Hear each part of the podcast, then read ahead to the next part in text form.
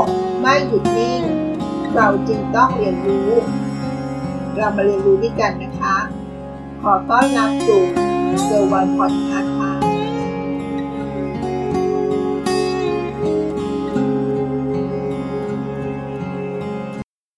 สวัสดีค่ะ เราจะเริ่มต้นด้วยปรัชญาของชีวิตอีกปรัชญาหนึ่งนะคะ เป็นของชาวฟินแลนด์ ซึ่งเขาแนะนำว่า ให้เราใช้ชีวิตให้ยากขึ้น ปรัชญานี้ก็ชื่อว่าสีสู้ค่ะ ปรัชญาสีสู้เป็นของชาวฟินแลนด์ เมื่อพูดถึงฟินแลนด์ เรามักจะจดจำได้ว่า ประเทศฟินแลนด์ เป็นประเทศที่มีความสุขมากที่สุดในโลก ซึ่งรู้หรือไม่ว่า เบื้องหลังของความสุขของชาวฟินแลนด์นั้น นอกจากจะเกิดด้วยการมีสวัสดิการภาครัฐที่ดีแล้ว ส่วนหนึ่งเกิดมาจากปรัชญาการใช้ชีวิตของผู้คน ปรัชญานี้ชื่อว่าสี่สู้ค่ะสี่สู้ปรัชญานี้มันคืออะไร ปรัชญาของสี่สู้ ก็คือความสามารถในการกล้าก้าวเดินต่อไป แม้ว่าจะมีอุปสรรคมากเพียงใดก็ตาม และเราจะก้าวข้ามผ่าน สิ่งที่เคยคิดว่า เป็นข้อจำกัด ซึ่งปรัชญานี้ไม่ได้มีเป้าหมายที่มุ่งเน้นความสำเร็จนะคะ แต่เป็นการทำให้เรารู้สึกกล้าเผชิญหน้า และกล้ายอมรับกับความท้าทายต่างๆ ที่เราต้องเจอ แม้ว่าความสามารถทางร่างกาย และจิตใจกำลังจะถึงขีดสุดแล้ว สาเหตุที่ชาวฟินแลนด์ ได้สร้างปรัชญาสีสู้ สำหรับการดำเนินชีวิต คงต้องย้อนกลับไปสมัยสงครามโลกครั้งที่สองนะคะ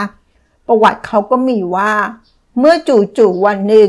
ประเทศฟินแลนด์ถูกรอบโจมตีจากกลุ่มทหารของโซเวียตทำให้บ้านเรือนและทรัพยากรของชาวฟินแลนด์มีอยู่อย่างจำกัด ซ้ำร้ายยังเจอกับสภาพอากาศอันหนาวเหน็บอีกด้วยนะคะ เพื่อเป็นการอยู่รอด ท่ามกลางสถานการณ์ที่สิ้นหวัง ทางร่างกายและจิตใจทำให้ผู้คนสมัยนั้น เกิดการสร้างแนวคิด เรื่องของความอดทน และการไม่ยอมแพ้ต่ออุปสรรค และค่อยๆพัฒนาต่อยอด จนกลายเป็นปรัชญาสี่สู้ปรัชญาประจำชาติในที่สุดค่ะทำให้สุดท้ายแล้วนะคะ ชาวฟินแลนด์มีแรงฮึด สามารถต่อสู้ และสามารถต้านทาน ยืดเยื้อการลุกลานของสหภาพโซเวียต ได้เป็นเวลานาน แม้ว่ากำลังพลและทรัพยากรจะน้อยกว่า ฝ่ายตรงข้ามอย่างมากก็ตามนะคะ ด้วยเหตุนี้ละค่ะปรัชญาสีสู้จึงกลายเป็นสิ่งที่ปลูกฝัง ลงในการใช้ชีวิตของชาวฟินแลนด์ในเวลาต่อมานะคะ และเป็นสิ่งที่ผู้คนยังคงพัฒนาปรัชญานี้อยู่ตลอดเวลาเสมอด้วยนะคะ และจากปรัชญาสีสู้นี้นำไปสู่การเป็นประเทศชาติที่ไม่ท้อถอย แม้ว่าเราจะเสียเปรียบทั้งกำลังคน และข้อจำกัดทางทรัพยากรอย่างมากมาย กลับมาดูปัจจุบันนี้นะคะ ปัจจุบันนี้ประเทศฟินแลนด์ เรียกได้ว่า เป็นประเทศที่มีสวัสดิการภาครัฐที่ดีเยี่ยม ติดอันดับต้นของโลก ทั้งระบบสาธารณสุข ระบบสาธารณูปโภค และที่ไม่พูดถึงไม่ได้ ก็คือระบบการศึกษานะคะ แม้กระทั่งตัวการ์ตูนสุดน่ารัก อย่างมูมิน เองก็เกิดจากอิทธิพลของซีซูนะคะ ซึ่งหากใครเคยได้ดูเนื้อเรื่องแล้ว ก็จะเห็นว่า การดำเนินเรื่องล้วนแฝงไปด้วยปรัชญาของสี่สู้ เมื่อพูดถึงตรงนี้แล้ว หลายคนคงอยากนำเอาปรัชญาของสี่สู้นี้มาปรับใช้ในการดำเนินชีวิตของเราบ้างนะคะ โดยเฉพาะคนไทยประเทศไทยของเรา แต่จะทำอย่างไรคงต้องดูกรณีของชาวฟินแลนด์เป็นตัวอย่างนะคะ การพัฒนาปรัชญาของสีสู้ของชาวฟินแลนด์ ให้เกิดความพร้อม ทางร่างกายและจิตใจ จะทำวิธีการเพิ่มความยากขึ้นอีกนิดในการใช้ชีวิต แทนการเลือกหนทางที่สะดวกสบาย เพื่อฝึกฝนร่างกายและจิตใจของเรานะคะ ให้ค่อยๆ แข็งแกร่งขึ้นทีละนิด ทีละหน่อย และไม่ให้ตัวเองเคยชินกับความเป็นอยู่แบบเดิมๆ ตัวอย่างนะคะของการพัฒนาปัญญาสีสู้ จากการใช้ชีวิตประจำวันได้ง่าย ๆเลยค่ะ เช่น การเลือกเดินขึ้นบันได แทนการขึ้นลิฟต์ การทำงานบ้านด้วยตัวเอง แทนการจ้างคนทำความสะอาด ไปจนถึงการว่ายน้ำหรือปั่นจักรยานในช่วงหน้าหนาวซึ่งจะเห็นได้ว่ามีกิจกรรมมากมายที่เราสามารถเริ่มต้น สร้างได้ด้วยปรัชญาสีสู้ได้อย่างง่ายดาย เพียงแค่เรา ลองหาสิ่งที่เราเคยทำจนเคยชิน